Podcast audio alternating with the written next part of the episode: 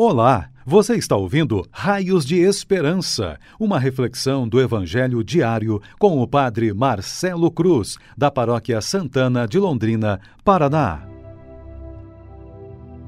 Queridos irmãos e irmãs, hoje, segunda-feira, vamos ouvir e refletir sobre o Evangelho de Lucas, capítulo 4, versículos de 16 a 30.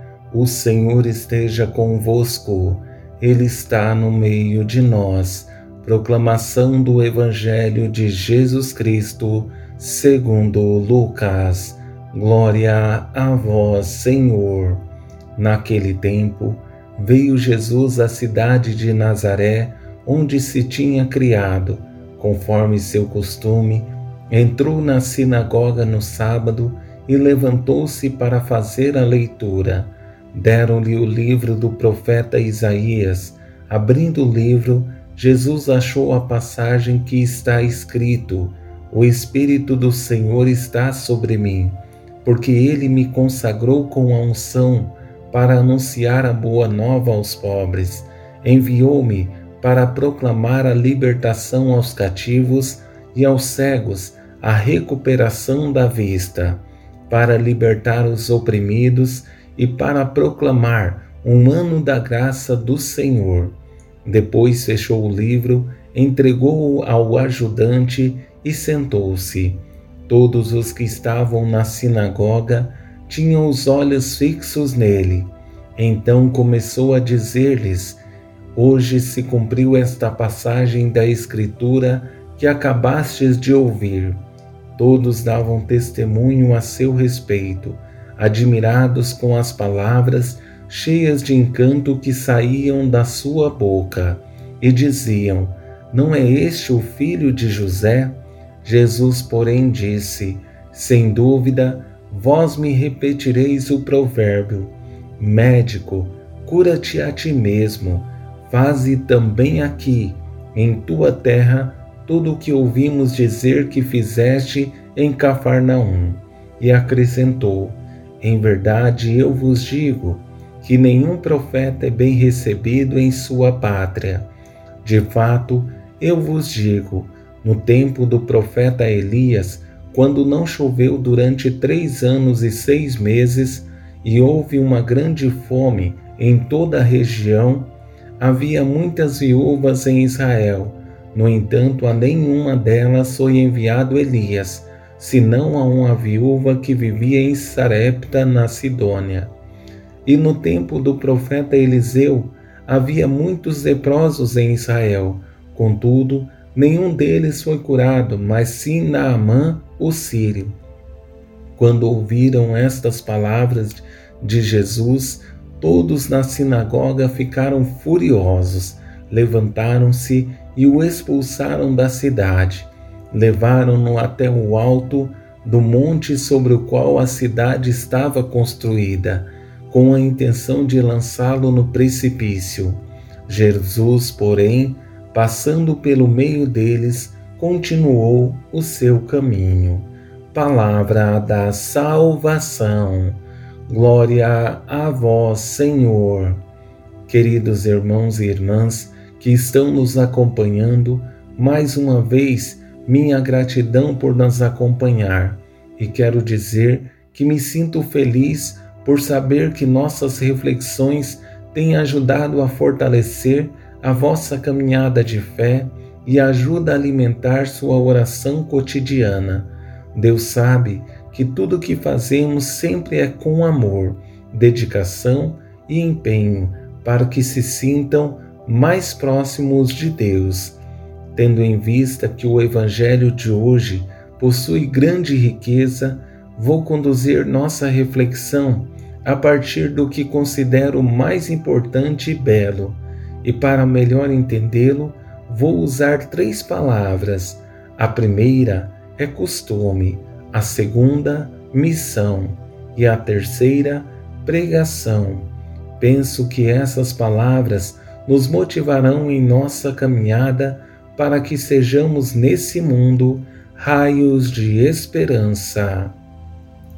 Nessa primeira palavra, costume, precisamos entender que não é no sentido pejorativo da palavra, mas algo que faz bem, nos alimenta e dá sentido à nossa fé. É o costume que deveríamos colocar em prática.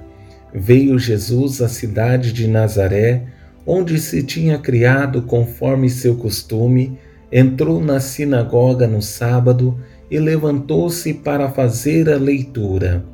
Uma pessoa de fé permite que os costumes sejam um alimento cotidiano para continuar o caminho.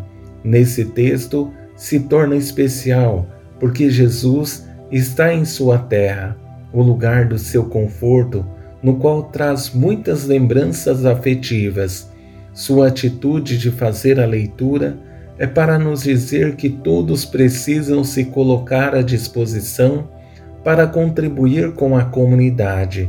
Não podemos ser meros espectadores da palavra de Deus. Com a leitura do profeta Isaías, percebemos a concretização das palavras do profeta na vida e missão de Jesus, uma leitura que foi encontrada, mas ao mesmo tempo concretizada na pessoa que estava lendo.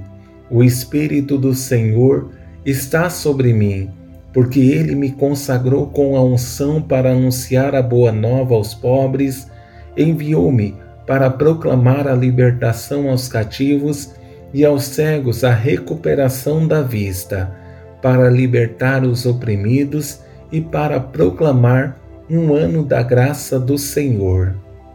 Jesus, a única pessoa nesse mundo, pleno de todas as graças que vem de Deus. Por isso, seu poder não tem limites. Ele proclama porque tem as palavras acertadas. Ele cura por ser o próprio Deus encarnado. Liberta porque é o único que é capaz de nos libertar de uma prisão que não é construída por mãos humanas, o único que, com a morte, nos libertou do pecado. Estando com Ele, podemos dizer que estamos vivendo o ano da graça do Senhor. Com essa terceira palavra, pregação, percebemos que a partir da leitura e o momento de silêncio, em que todos têm um olhar fixo em Jesus, Ele profere palavras cheias de certeza, revelando sua missão. Hoje se cumpriu esta passagem da Escritura que acabastes de ouvir. Todos davam testemunho a seu respeito, admirados com as palavras cheias de encanto que saíam da sua boca.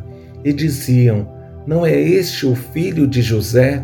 Jesus, porém, disse: sem dúvida, vós me repetireis o provérbio: médico, cura-te a ti mesmo, faze também aqui em tua terra tudo o que ouvimos dizer que fizeste em Cafarnaum.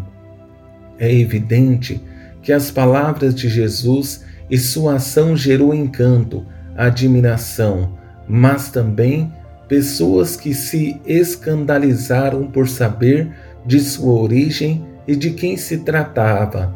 Mas uma coisa bela e evidente em Jesus é sua forma de conduzir os desafios que se apresentam, sem perder a serenidade.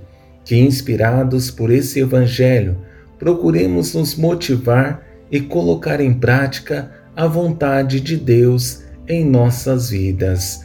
Louvado seja nosso Senhor Jesus Cristo, para sempre seja louvado.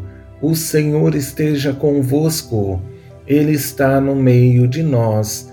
Abençoe-vos Deus Todo-Poderoso, Pai, Filho e Espírito Santo. Amém.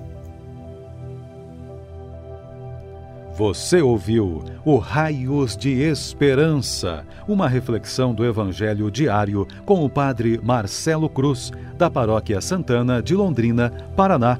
Se esta mensagem lhe fez bem hoje, compartilhe com os seus amigos.